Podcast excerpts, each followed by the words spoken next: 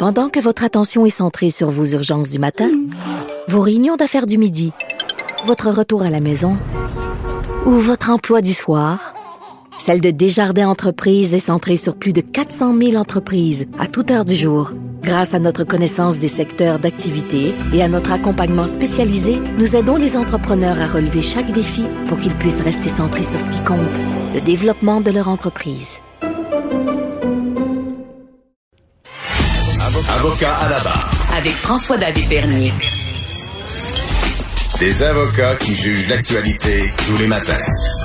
Est-ce que notre français est menacé? On en a parlé beaucoup euh, cette semaine à Montréal. Bon, la loi 101 qui revient euh, à, l'actualité. On a vu une députée faire un peu une bourde disant qu'il y avait peut-être pas de problème avec ça. Euh, c'est sûr que quand, quand on va à Montréal, ben moi j'aime ça, je pratique mon anglais, mais on se fait souvent répondre en anglais. Et euh, est-ce que c'est un problème? Qu'est-ce qui se passe? On en parle avec un docteur en droit, pas n'importe qui, maître Frédéric Bérard, qui est avec nous. Bonjour. Salut, comment ça va? Ça va très bien, content de t'avoir pour ce sujet épineux. Euh, est-ce qu'il y a un problème avec le français? ben, faut pas que tu répondes non, sinon on va faire une controverse. I don't speak French. Euh, ben regarde, écoute, moi, moi c'est sûr que je, pense qu'on, comme Canadien euh, euh, qui vit au Québec, comme comme Québécois francophone, on peut pas on peut pas être insensible à notre réalité là, qui, qui est celle de la géopolitique. Là.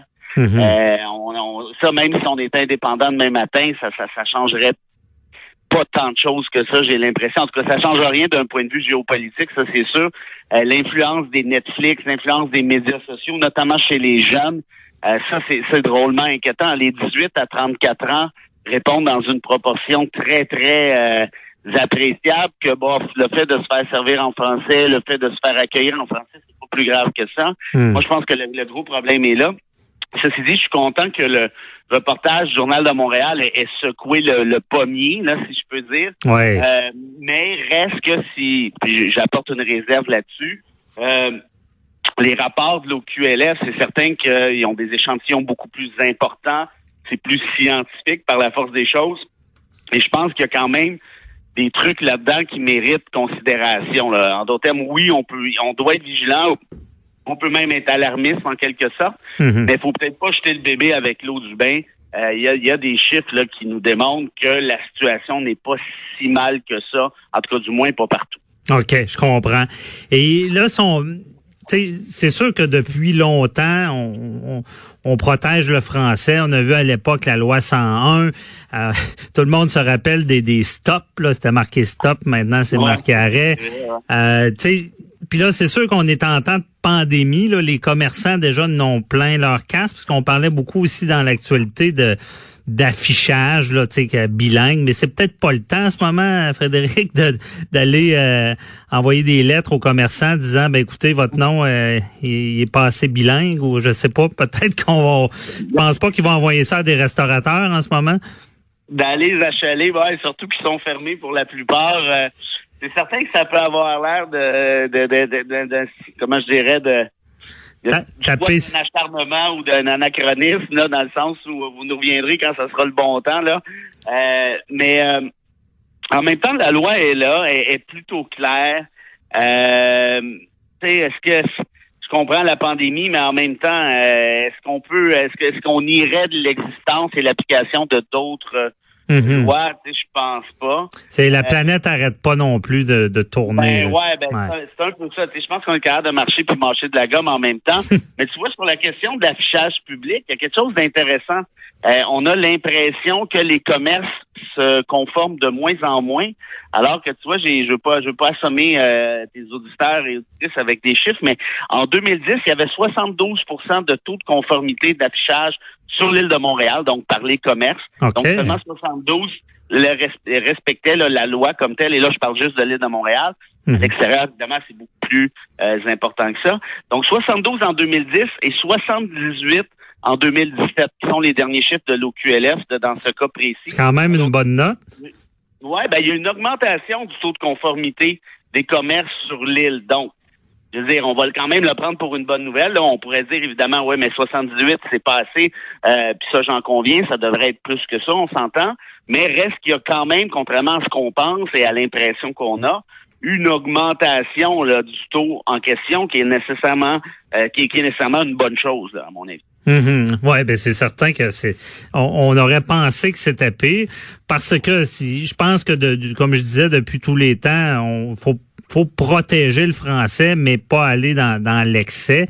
Mais pour ce qui est de la langue parlée, là, bon, euh, sur, ouais. dans les commerces, on revient là-dessus. Euh, là, je, je veux, je veux pas te mettre dans l'eau chaude non plus, mais je, je parle, je parle aux constitutionnalistes. Là. Euh, je, je vais dire que certaines personnes disent que euh, l'immigration peut être un problème dans le sens que euh, si, si je me trompe pas, il y a, il y a, une, il y a de l'immigration qui est contrôlée par le Québec. Donc, quelqu'un qui, qui migre par le Québec va avoir une certaine obligation de parler, de, d'apprendre la langue française. Mm-hmm. Mais quelqu'un qui migre par le Canada anglais n'aurait pas cette obligation-là. Il vient s'installer au Québec et là, c'est, c'est peut-être là qu'on l'échapperait sur, sur demander aux gens d'apprendre la langue locale. Est-ce que c'est, vrai, ça? Ben, il y, a, il y a plusieurs euh, volets à ta question. Là. Dans, dans un premier temps, puis il y a des questions très pertinentes par ailleurs, parce que moi, ça, je pense que c'est un des volets de l'enjeu qu'on ignore. Euh, dans les dans les sondages qu'on fait, euh, souvent ceux qui concluent que le français est en recul à Montréal, ben c'est parce qu'ils vont chercher une donnée qui est à mon sens problématique, c'est-à-dire quelle est votre langue maternelle et quelle est la langue parlée à la maison. Mm-hmm. Or, c'est évident que si tu augmentes ton immigration, ben les chances d'avoir une langue maternelle qui soit le français est de plus en plus faible. À plus forte raison, la langue parlée à la maison. Mais là, ça dépend de ce que vous voulez. Moi, personnellement, que la personne parle arabe à la maison, ben oui. parle créole, moi, je m'en fous. C'est ça. Ça m'intéresse pas du tout. Mais est-ce que tu es capable de parler français sur les lieux de travail? Est-ce que tu es capable de parler français euh, à l'école et ainsi de suite. Et là, tu vois, justement, par, par rapport à ces chiffres-là, la langue maternelle, qui est le français chez les Québécois, est à peu près, c'est à peu près la même chose. 2011, c'est 78% 2016, c'est 77% La langue parlée à la maison, 2011, 80% 2016, 79% Donc, on voit qu'on est à peu près la même chose. On est pratiquement dans la marge d'erreur. Et là, je vais reprendre le dernier volet de ta question, mm-hmm. qui, lui, est franchement pertinent il faut pas oublier que les enfants d'immigrants doivent aller à l'école en français. C'est une des prescriptions, tu sais, de la loi 101. C'est venu changer complètement le, le, paysage linguistique au Québec et okay. pour le mieux. Tu vois, au début des années 70, donc avant la loi 101, il y avait 14% des allophones qui allaient à l'école en français. Là, on est rendu à quelque chose comme 84% si ma mémoire est bonne. Euh, et sur la question donc que tu soulevais en rapport à ça, c'est que effectivement, si l'immigrant débarque ici au Québec tout de suite, ses enfants doivent aller à l'école en français, ça, ça fait pas de doute. Okay. Si par contre ils vont, pareil, je sais pas moi, ils déménagent, euh, disons, ils partent de peu importe où, ça n'a pas d'importance, de l'Allemagne, ils vont vivre euh, en Ontario et les enfants en question vont à l'école en Ontario. Là, en transférant éventuellement au Québec, effectivement, s'ils ont déjà étudié en anglais dans une autre province canadienne, ils peuvent se prévaloir de ce droit-là. Okay. J'avais fait des études là-dessus, par contre, et, et, je te dirais que c'est très, très minimaliste. On parle entre 80 et 100 étudiants, donc 100 élèves par année, qui se prévalent de cette clause-là, qui est ce qu'on appelle la clause Canada, là, mm-hmm. qui est prévue à l'article 23 de la Charte canadienne. Euh, c'est Bon, on pourrait, on pourrait critiquer ça. On peut évidemment être en désaccord. Euh, mais reste que c'est pas ça qui a un impact majeur là, au Québec. Là. Si on okay. parle de 80, 100 étudiants par année, on s'entend que c'est pas là que ça se joue du tout. Où ça se joue, par contre, c'est que quand tu débarques au Québec, tu t'en vas à l'école en français, puis ça chialait au début, mais on a créé des enfants de la loi 101. Là, on est rendu à quoi? Une génération, ouais. presque deux générations et on les voit les, les impacts. Tu te promènes un peu partout.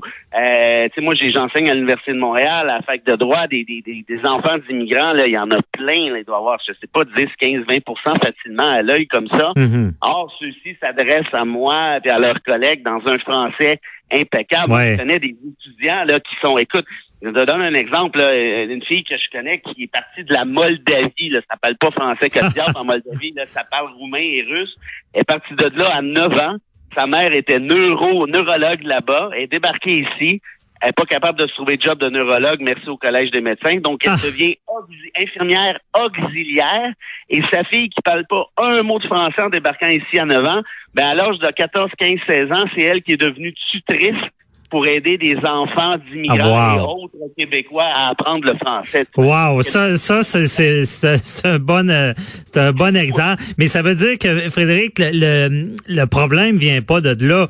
Il nous reste environ deux minutes. Je voudrais t'entendre. Est-ce que, parce que souvent on dit dans les commerces, comme j'ai dit, moi, je, Montréal me fait répondre en anglais, puis souvent je vais avoir tendance à dire bon, bonne opportunité de pratiquer mon anglais. Mais je suis pas sûr que c'est la bonne chose à faire, mais est-ce que ça peut venir de la paresse aussi de dire bah est-ce que est-ce qu'on a le devoir d'exiger d'être répondu dans, en français? Ben, tu vois, il y a, le dernier chiffre pour aujourd'hui, c'est 96 des, des, des commerces qui te servent en français. C'est certain que si tu fais une étude sur le campus McGill ou dans le West Island, ben c'est évidemment, c'est évident que hein, on s'entend bien là, les chances augmentent. Moi, à titre personnel, quand je me fais, et, l'autre affaire qui change la donne un peu, c'est on se fait servir, euh, on se fait accueillir avec le bonjour hi. Ça, c'est nouveau, ça. Ça fait peut-être 5-7 ans qu'on a ça. Euh, la question, moi, le bonjour il m'achale pas tant que ça, mais est-ce que tu es capable de me servir en français par la suite? Mhm. Et si tu pas capable de me servir en français par la suite, ben, je vais pas être trop bête, là, j'essaie d'être gentil de manière, naturelle, mais je vais demander à quelqu'un d'autre de me servir en français. Puis s'il y a personne, ben, je fous le camp, puis là, tu viens de perdre, je sais pas moi, 25, 50 ou 200 piastres. Puis je pense, je pense qu'il y a une question de culture aussi qui doit se développer. Euh, ça veut pas dire d'être bête, mais ça veut dire, écoute, c'est, on est une nation francophone minoritaire dans un océan anglo. Euh, tu sais, moi, je suis bilingue, là, pas si je viens de région, je me débrouille en anglais. Donc, souvent, j'ai même, j'avais pas le réflexe de me faire servir en français parce que ça me plaisait un peu comme toi de, de pratiquer mon anglais. Mais je pense qu'on a quand même ce devoir-là de, de, de, faire savoir clair et net, ben ici, il faut parler français. Puis souvent, je termine là-dessus, ces, ces, ces, ces personnes-là dans les boutiques, ce sont des jeunes, de, tu remarqueras, là, de 18, 22 ans. Souvent, c'est des étudiants à McGill ou à Concordia euh, qui viennent de débarquer ici, qui n'ont pas encore eu la chance d'apprendre le français. Moi, j'essaie d'être quand même assez relax. Ouais, c'est ça. Là, parce que je veux les intégrer, je veux qu'ils l'apprennent, mais en même temps, je veux qu'ils comprennent que justement, ils doivent l'apprendre. Ça fait partie un peu du contrat social au Québec. Ben, c'est bien dit, puis je suis de ceux aussi qui disent que faut pas devenir paranoïaque, mais quand même, il faut protéger notre français. Si, on laisse aller, je suis pas sûr que ça va donner des bons résultats. Merci beaucoup, Frédéric Bérard, euh, toujours euh, On se reparle euh, la semaine prochaine pour un autre sujet épineux. Bye bye. Grand plaisir, maître.